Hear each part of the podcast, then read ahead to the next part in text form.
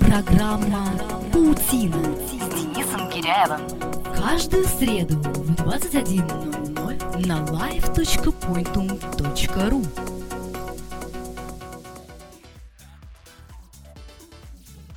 Необходимо продвижение сайта, задумались о методах. Что выбрать? Поисковую оптимизацию или social media маркетинг? Говорят, что SEO доживает последние годы, будущее за SMM. Так ли это на самом деле, мы и обсудим прямо сейчас в программе «Паутина» на pointum.ru. SEO – быть или не быть? Тема программы сегодня. Меня зовут Денис Гиряев. Здравствуйте. «Паутина» с Денисом Гиряевым. Вы слушаете на live.pointum.ru У меня в гостях сегодня Виталий Черемисинов, интернет-маркетолог группы компаний LT Кудец. Добрый вечер, Виталий. Добрый вечер, Денис. Добрый вечер, уважаемые слушатели Pointu.ru. Давай прежде всего познакомим вот наших слушателей с тем, чем ты занимаешься, как давно этим занимаешься. Расскажи немного. Ну, с чего, с чего хотел бы начать? Занимаюсь я непосредственно продвижением веб-проектов в пространстве интернет, то есть я их оптимизирую и впоследствии имею уже платформу для продвижения, продвигаю их в сети интернет.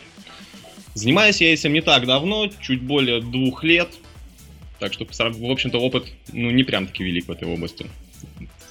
Ну, два года все-таки достаточно много, потому что многие учатся а, пять лет, и опыта намного меньше в итоге. Ну, тут на самом деле достаточно субъективная оценка, тут все исходит из собственного опыта, методом проб и ошибок достигается, конечно, результат, так как нет единого метода продвижения оптимизации. Нет, есть, разумеется, каноны, которые, за счет которых все работают, но при этом все-таки больше интуитивно. Какие проекты ты продвигал, вот проекты, сайты в последнее время? Можешь рассказать? А, в данный момент я работаю над проектом, посвященным тематике детскими игрушки, детские игрушки. Это интернет-магазин со соответствующей тематикой. А начинал я с собственного проекта, это интернет-магазин, посвященный туркической тематике, то есть продаже туркического оборудования, ну и сопутствующих товаров. Давай тогда, вот э, далее в нашем разговоре будем отталкиваться от какого-то из твоих проектов, над которыми ты работаешь. Например, детские игрушки. Давайте начнем.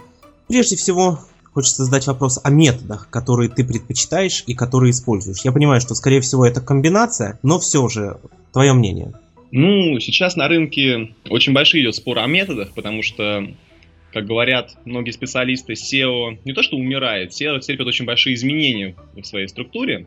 Разумеется, очень большое влияние уделяется внутренним факторам оптимизации, то есть это тексты, грамот, грамотный динамично объявленный контент, так называемые мета-теги, то есть и самые распространенные из них это title, keyword, descriptions, но также и alt, h1, в общем, основное внимание, я считаю, что должно уделяться внутренним факторам, то есть э, работа над самим ресурсом, оптимизация исходного кода и так далее. Но в данном случае ты говоришь, поясним слушателям, именно о SEO. А касательно SMM методы, здесь также на самом деле очень большой, большой спектр, из чего можно выбрать. Ну, разумеется, опять же, информация, которую получает пользователь, она должна быть актуальной и максимально интересна. И потому что, что какие бы вы работы не проводили над пабликом или над группой, если там нет уникального контента, можно все что угодно делать, но публика долго не задержится. Подписаться подпишется, но, скорее всего, отпишется в ближайшее время. Давай То есть, нем... самая главная составляющая это контент. Давай немножко конкретизируем. Таким образом, если бы э, перед тобой стоял выбор, либо методы поисковой оптимизации, либо SMM, что бы ты предпочел в работе над проектом? SMM, как и SEO, представляют одни и те же результаты. Это продвижение продукта, либо бренда на рынке. Только SMM работает в рамках социальной сети, хотя сейчас э, верифицируются аккаунты, то есть попадают в выдачу. То же самое и SEO, только SEO получает результат с помощью поисковых систем. Но сейчас на рынке идет так, что они идут не параллельно, не пересекаясь, а наоборот, они очень плотно соприкасаются. Потому что открывая плотный, про, крупный проект на рынке, очень сложно обойтись без э, SMM. Это очень хорошая площадка для продвижения бренда, поэтому я считаю, то, что не стоит делить на отдельные сегменты SEO и SMM, будущее за синтезом, то есть э, SMM работает вместе с SEO. И вполне вероятно, что, как говорят специалисты, опять же, на рынке, рано или поздно просто это придет, приобретет одно большое общее название. Бытует такое мнение, вот, и обсуждений много на форумах э, различных SEOшников, и обсуждений в блогах, что э, SEO постепенно отмирает, отходит на второй план. То есть SMM, по сути дела, вытесняет э, методы поисковой оптимизации с рынка.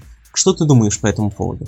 Ну, во-первых, могу сказать то, что многие заправы SEOшники обращают внимание на SMM очень плотно. SEO не то, что умирает на рынке. SEO, как я уже говорил, терпит очень большие изменения. То есть те методы, которые пользовались SEOшники раньше, то есть это огромное количество ссылок в подвалах, ну и так далее. Ну и другие методы, которые очень близко приближены к серухе. Сейчас основной акцент нужно делать на внутренние факторы, то есть работать именно с самим сайтом. Коды, опять же, эти метатеги, динамично отдаляемый контент. Ну, разумеется, не стоит забывать и про внешние факторы. То есть сейчас SEO движется в том направлении, как на Западе. То есть мы получаем не SEO-оптимизацию, а поисковый маркетинг. Вот ты затронул такое слово «серухи» много.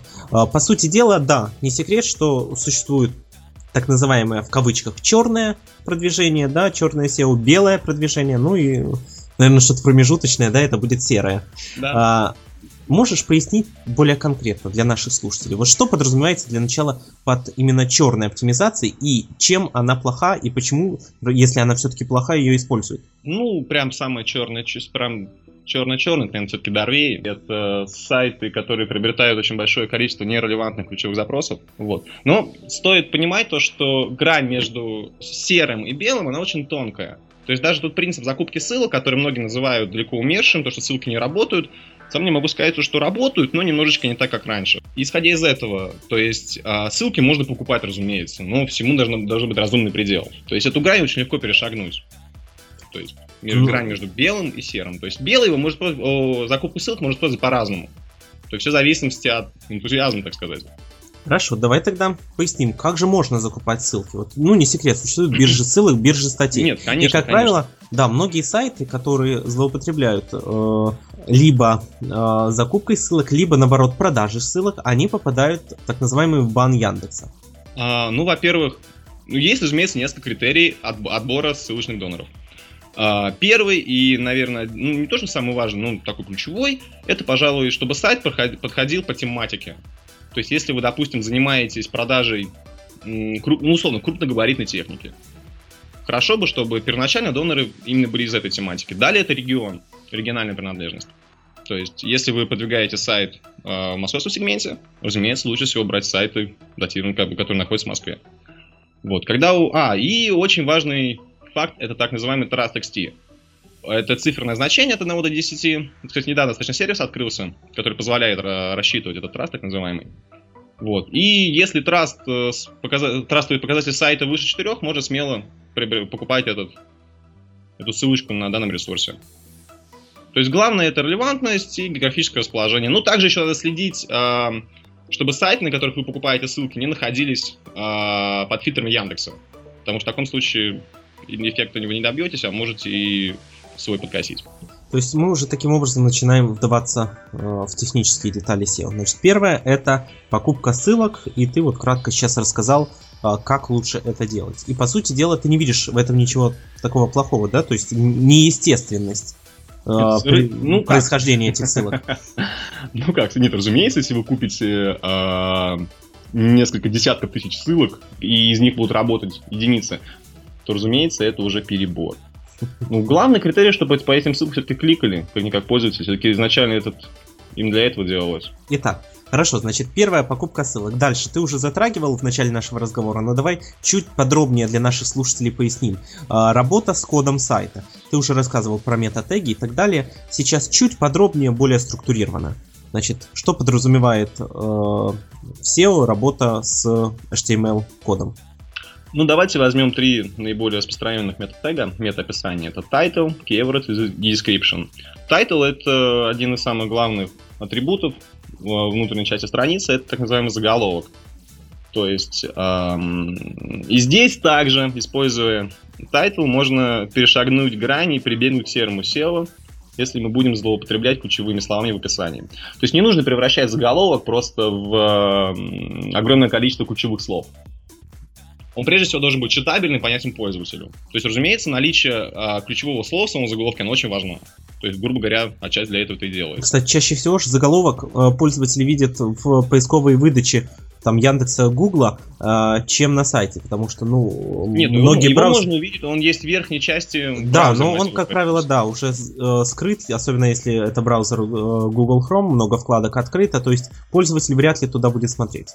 Нет, ну, разумеется, клиент обращает внимание, когда он видит э, в выдаче. Да, выдаче. Заголовок. Хорошо, тогда такой вопрос. Э, вот я видел на одном форуме обсуждения. Э, как ты считаешь, в заголовок стоит только название вот там статьи или какого-то материала, располагающегося на данной конкретной странице включать. Или, как иногда делают, там через прямой слэш или там двоеточие, включают еще в заголовок каждой страницы в конце либо в начале название сайта. Я против этого ничего не имею. Понятно. Дальше. Далее идет тег Keywords. А, в принципе, этот тег э, сейчас фактически не используется поисковыми системами, но если у вас есть недостаток в контенте, то есть смысл его запомнить. Keywords — это перечисление как раз-таки ключевых запросов, которым отвечает ваша страница, то есть релевантных вашей страницы. То есть, допустим, если мы берем там... Ну что ж мы можем взять такого? Там, Давай детские игрушки. Кеды, кеды Nike берем кеды Nike, угу. такая-то модель, купить, купить там-то, там-то. Вот. То есть про него долго говорить не, не нужно. Опять, просто... опять же, э, я видел массу мнений о том, что э, ключевые слова, да, keywords, э, уже давно э, не, что поисковые системы на них уже давно не обращают внимания, и это как бесполезный атрибут на странице. Абсолютно верно, но если все-таки есть недостаток кон- а, контента на странице, я рекомендую все-таки его заполнить. Лишним не будет, это не так много времени занимает. Ну и тут тоже важно э, сказать нашим слушателям не переборщить, да, с ключевыми словами. Ну, разумеется. Ну, единственное, что здесь, конечно, у нас более немножечко развязаны руки, потому что этот тег все-таки для того и сделан, чтобы перечислять ключевые слова. Угу. Ну, разумеется, нужно соблюдать грани. Хорошо. Вот. Так далее идет метод tag descriptions, и он, я думаю, даже не менее важен, чем title. А, собственно говоря, и, исходя из метода tag description, у нас формируется снипет. То есть это отрывок текста, который будет а, в нижней части, м, так сказать, выдачи, который характеризует ваш сайт, ваш сайт. И зачастую пользователь, именно опираясь на этот снипет, будет делать выбор, перейти на ваш сайт или не перейти на ваш сайт. То есть, опять же таки, не нужно захламлять а, description, description перечислением ключевых слов. Это будет отпугивать, и, и поисковые системы к этому отнесутся очень нехорошо. То есть э, в description должно встречаться ключевое слово, но оно должно быть читабельно и понятно пользователю. То есть, как говорят сейчас очень много специалистов, и я все-таки, наверное, придерживаюсь к этому мнению, сайт все-таки нужно делать для людей. Первоначальная цель сайта — это получение клиентов, а клиенты — это люди. Ну или да. читателей, либо, либо подписчиков, э, да. Ну, я, я думаю, что, что такое э, CDL, э, слушатели, которые в теме, прекрасно знают. И есть, Конечно. да, Конечно. другое противоположное, такой термин условный. Скажи, пожалуйста, кроме э, мета-тегов, какие еще важные нюансы следует соблюдать при работе с кодом страницы? Например, там э, теги заголовков, еще что-то? Ну, тег H1, э, разумеется, очень важен. Главное с ним, опять же, не переборщить. Как правило, его лучше использовать один раз и в самом начале текста. То есть он выделяет наш текст, а именно вот фразу. Допустим, у нас есть текст про курорты. Угу. И мы выделяем, вот, допустим, там, курорты Египта условно. Угу. И вот это слово будет являться ключевым, и очень большая вероятность того, что поисковая система обратит внимание. И возьмет эту выдачу. Хорошо. Еще что-то по э, кодам. По внутренней Хочешь? части? Да, да, по внутренней части. Ну, разумеется, перелинковка. Внутренняя перелинковка так. страниц. Так. Так, ну, мы, давайте мы возьмем на примере интернет-магазина, потому что угу. это наиболее так часто встречаемое. Это мы связываем внутренние страницы сайта едино. То есть э, мы это можем делать по двум принципам. Либо мы делаем перелинковку ради перелинковки. То есть мы просто связываем странички, чтобы пользователь побольше кликал на наш товар и увеличилась вероятность приобретения данного товара. Либо мы делаем перелинковку с целью поднятия статического веса внутренних страниц. Здесь уже свой алгоритм действий, и он достаточно сильно отличается от первого. Хорошо, думаю, на этом про перелинковку закончим. Да. Не будем сильно в подробности. Да, я думаю. А, что-то еще по SEO, какие-то а, важные моменты. Вот мы назвали работу с кодом. А, дальше первое мы с тобой говорили о закупке ссылок. Еще что-то стоит назвать? Мы можем уже сейчас отойти именно от, от SEO тематики и перейти, допустим, к такому... Ну как, я еще, как я еще раз говорил, то что SEO терпит изменения в своей внутренней структуре, и сейчас все переходит на базу поискового маркетинга. То есть, и если, допустим, мы берем интернет-магазин, то, а? разумеется, стоит воспользоваться такими вещами, как Яндекс Дилет, Google AdWords, вероятно, Бегун, хотя, ну, хотя, почему бы нет, таким говоря, можно и Бегун. Угу. То есть, э, но если, ну, но опять же, все материально затратно. Как правило, когда человек открывает проекты, он стартовый, и, как правило, это могучая кучка, друзья, либо бывшие коллеги. Бюджет, огромным, огромным бюджетом люди не располагают. То есть, и здесь работает принцип партнерок. То есть, люди находят э, людей, которые приравнены к ним по тематике, либо по какому-то статусу, и работают с ними вместе, обмениваются баннерами, опять же, теми же самыми бэклинками. Знаешь, вот мне интересно, люди тратят деньги на рекламу в Яндекс.Директ, Бегуне, э, Google AdWords. Кто, как ты думаешь, вот много ли людей кликает по этим ссылкам? Вот сам ты кликаешь, я, честно говоря, ну, Яндекс Директ, да, иногда выводит что-то интересное, какое-то э, релевантное материал, который я читаю, э, сообщение, я по нему кликну. Но это было, я не знаю, там раз в два месяца. Google AdWords и Э, бегун, как правило, выводят, э, ну, Google AdSense, да, и Бегун выводят на странице такие э, рекламные объявления, по которым, ну, вряд ли кто-то станет кликать. И вопрос тогда, зачем пользоваться этими системами, хотя они настолько популярны? Не вижу вот какой-то ну, допустим, парадокс. вопрос, пользу, кликаю ли я по этим объявлениям, я по ним не кликаю, я пользуюсь сугубо ограниченной выдачей. Вот, и я примерно могу догадаться, к чему вы спрашиваете. Вы, наверное, имеете в виду скликивание объявлений конкурентами. Нет? Не к этому вы задавали вопрос? Ну, допустим, к этому.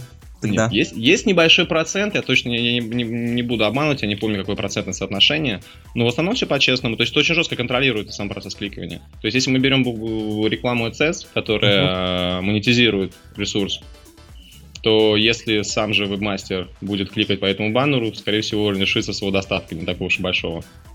Ну, это понятно. Но, э, с другой стороны, э, много ли посетителей его сайта будет действительно реально кликать по этим ссылкам. Не случайно кликнул, потому что рука дернулась, да, а действительно э, по своей воле. Ну, я вам так точно со 100% ясно не скажу, потому что сам, честно говоря, этим не пользуюсь. Но если объявление построено правильно, мастер правильно его профильтровал, если, если достаточно большого кликования на это объявление.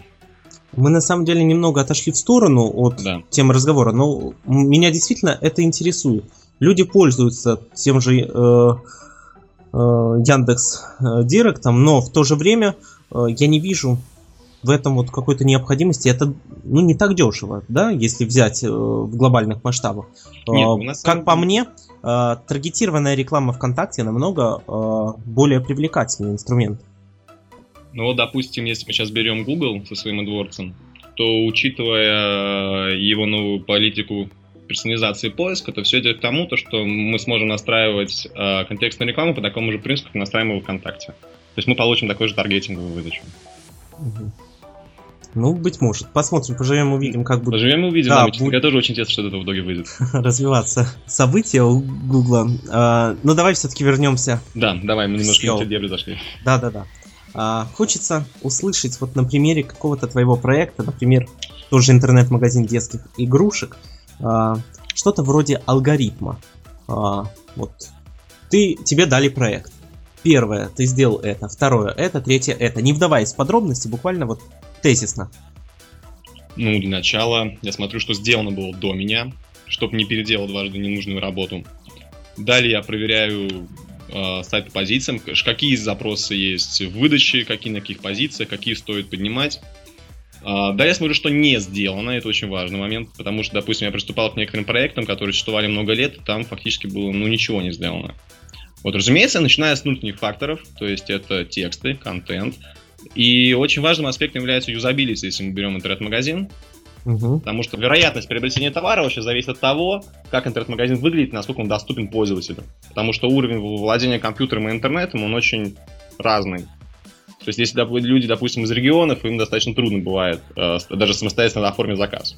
Очень важно, чтобы на сайте был виден телефон, была кнопочка обратной связи, уровень вложения страниц, то есть он преимущественно, чтобы он не превышал позицию 4, чтобы 4 клика пользователь добивался конечной цели, то есть, чего он пришел на сайт. Угу. Желательно, конечно, в 3. А сколько примерно времени занимает работа вот, над интернет-магазином, скажем, над его SEO-оптимизацией? Ну, все зависит, во-первых, от э, количества товаров на сайте, вообще, собственно, страниц. Ну, в среднем небольшой интернет-магазин можно оптимизировать, именно оптимизировать внутренне, я думаю, за месяц, а впоследствии уже перейти к э, внешним факторам. И э, вот, например, есть клиент, у него интернет-магазин, он обратился. Э, расскажи немножечко, вот, например, допустим, среди наших слушателей есть желающие обратиться в компанию LT Kudits, для того, чтобы продвинуть их а, проект. Компания не занимается продвижением проектов, так, э, я сугубо штатный. Я понял ну, допустим, кому-то обратиться э, по продвижению к тебе. Например, на какие деньги он должен рассчитывать, какой, э, как он увидит результат э, и сколько, собственно, ему ждать этого результата. А, я отвечу на вопрос следующим образом. Потому на рынке очень много людей, которые э, берут деньги, грубо говоря, за воздух. Ну, в принципе, это неудивительно. Вот. Я рекомендую людям, которые обращаются либо... НЛО-маркетинг? Фактически. Я рекомендую людям, которые обращаются к подобным специалистам, прежде всего очень плотно контролировать весь процесс, просить оптимизатора давать наиболее, наиболее частые отчеты. Ну а результат... Э, В чем заключается отчет? Вот э, поясни, потому что отчеты, отчеты ну, во-первых, это а, пока в чем заключается угу. принцип работы? Что обещает, прежде всего, оптимиз... А, SEO-оптимизатор своему клиенту? Так. Это поднятие ключевых запросов в выдаче, то есть на уровень десятки. Угу. Ну, разумеется, все вопросы... Очень проблематично поднять абсолютно все э, ключевые запросы на уровень 10. Вот, то есть, э, ну, в среднем результата можно ждать через 4 месяца, через 3. То есть, рассчитывать на быстрый, мгновенный результат э, не всегда есть смысл. А если вы резко, а если вы резко получаете огромное количество посещений на сайт, то задуматься о частоте методов, которые использует оптимизатор. Подскажи, пожалуйста, вот в завершении уже, наверное, разговора о SEO, э, мы чуть-чуть сталкивались вот в нашем разговоре с позицией Яндекса, Гугла ко всему этому. Ну, как ты считаешь, обосновано ли э, то отношение поисковых систем к SEO-оптимизации, которое мы видим сейчас, то есть, ну, по сути дела, негативное. И, э, возможно, э, с твоей точки зрения, есть э, какой-то компромисс, есть какое-то альтернативное решение, скорее даже, которое бы устроило и тех, и других, то есть и SEO-оптимизаторов, и поисковые системы. Я, знаете, я сейчас отвечу следующим образом. Я немножечко, опять же, чуть-чуть отойду от темы, а я не помню, к сожалению, кто сказал, но человек сказал потрясающую вещь, то, что проще а, подогнать сайт под поисковую систему, нежели чем поисковую систему подстраивать под сайт. И по поводу Гугла и Яндекса. У Google более лояльное отношение к SEO-оптимизаторам, нежели чем у Яндекса. Вот Яндекс очень жестко с ними борется. Google же к ним более лоялен. А почему менее лоялен Яндекс? Потому что они очень борются за частоту выдачи, собственно говоря, как у Google. А многие оптимизаторы пытаются захламлять э, выдачу совершенно нерелевантными запросами. Достаточно много лет назад можно было увидеть э, в серпе, то есть выдаче, э, по любому ключевому запросу мы попадали на порно-сайт. Угу. Я, я лично неоднократно, когда еще не работал в этой сфере, попадал на такие вещи. Ну, что самое интересное, я, например, э, тоже за чистоту поисковой выдачи, потому что э, возьмем Google, в Яндексе этого нет. Когда ты ищешь э, социальные странички человека по имени фамилии, ты зачастую попадаешь на какие-то сайты, которые просто тупо скопировали информацию из ВКонтакте вот на другой домен. То есть там просто вот вся доступная информация, например, я ввожу Денис Гиряев, да, и я mm-hmm. нахожу страниц 15 э, каких-то левых сайтов, где страница выглядит, ну, чем-то похоже на мою страницу ВКонтакте, э, информация скопирована из ВКонтакте, все, там ничего больше, никакого не юзабилити, ничего. То есть чисто такие сайты созданы, ну, наверное, под продажу ссылок, под рекламу, еще под что-нибудь. Да. Но и Google с этим, если борется, то это незаметно. Потому что эти, вы, эта выдача уже э, в первой десятке, и вторая десятка, в общем-то, полностью заполнена, как правило, такими ссылками. Просто стоит понимать поток ресурсов, которые поступают ежедневно на добавление в э, поисковую систему, какое количество документов сканирует Google. Да, но у Яндекса ну, нет этих проблем. Ну, может быть, что... это жесткое отношение Яндекса. Я к чему веду? Что может быть это жесткое отношение Яндекса э, к SEO действительно оправдано? Просто стоит, раз, стоит различать SEO и спам. Вот люди, которые захламляют выдачу, их скорее можно отнести к спамерам, а не к SEO, потому что все-таки, ну, честно говоря, под, по, подобные методы очень сильно подпортили такое достаточно доброе знание вызвания интернет-маркетолога. И именно поэтому, э, именно поэтому пророчат и смерть данной индустрии и так далее. Завершая разговор, что ты думаешь? SEO умрет? Нет, я думаю, сфера просто ждет масштабные изменения в работе и, объеди... и очень плотное объединение с SMM. Нет, я не вижу смерть SEO и, и наоборот, очень динамично сфера развивается и приобретает уже формат не баловства детского, а достаточно серьезной сферы, которой нужно учиться и постоянно учиться. Спасибо большое. Это был э, Виталий Черемесинов, э, интернет-маркетолог компании LT Kudits. Ну давай в завершении небольшое отступление такое от нашей темы. Просто мы чуть-чуть затронули, и интересно будет узнать твое мнение по такому вопросу. Все мы знаем о скандале на Рифе с участием э, заместителя генерального директора ВКонтакте Ильи Перекопского, да, и э, одного из э, первых лиц компании э, по продвижению вот этого SMM-агентства NLO Marketing.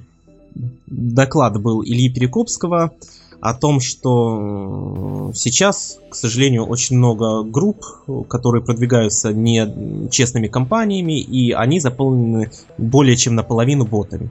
То есть он mm-hmm. все это рассказывал, рассказывал, дальше начал отвечать вопрос, на вопросы из зала, то есть когда доклад закончился.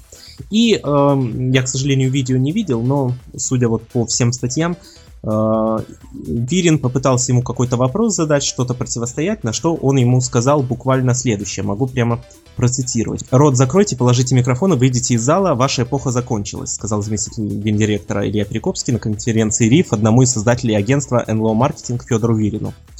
А, и его попросил охранников, Вирина вывели из зала. Как потом оказалось, Вирину вообще запрещено появляться во ВКонтакте. То есть он обвинил их э, в том, что все клиенты, которые, э, которых они обслуживали, в том числе были перечислены такие компании, как Adidas, Coca-Cola и так далее, что их группы на больше чем наполовину заполнены ботами.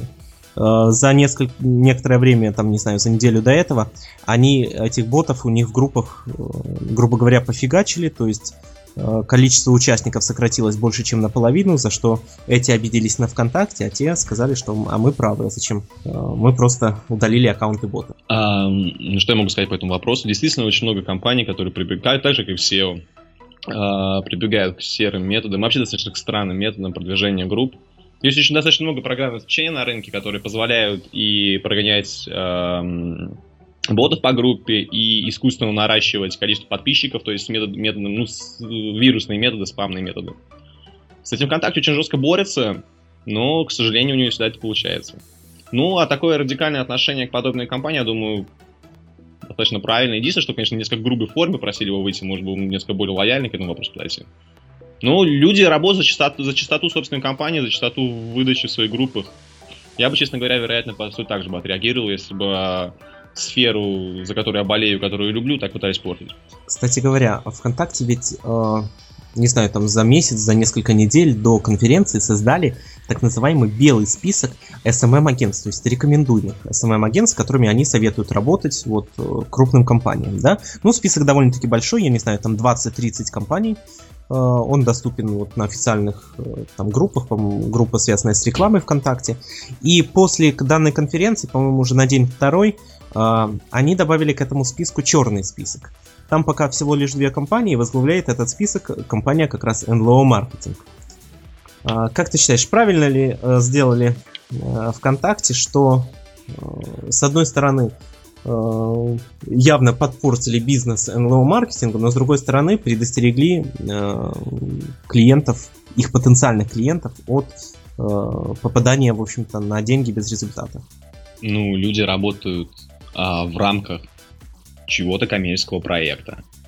И учитывая, что контакт также, также борется за... Контакту также важно, чтобы у клиента были довольны и получали более достоверную информацию, я считаю, то, что достаточно верное решение. На самом деле я полностью согласен, я тоже в данном, в данном случае на стороне ВКонтакте за чистоту. Ну что же, а мы заканчиваем. А, Виталий Черемесинов, большое спасибо, что э, согласился принять участие в программе. Большое спасибо, было очень приятно поучаствовать. Это была программа «Паутина». Э, до встречи ровно через неделю в 21.00 э, на pointum.ru. Меня зовут Денис Гиряев. Всем пока. До свидания. Программа «Паутина» с Денисом Киряевым. Каждую среду в 21.00 на live.pointum.ru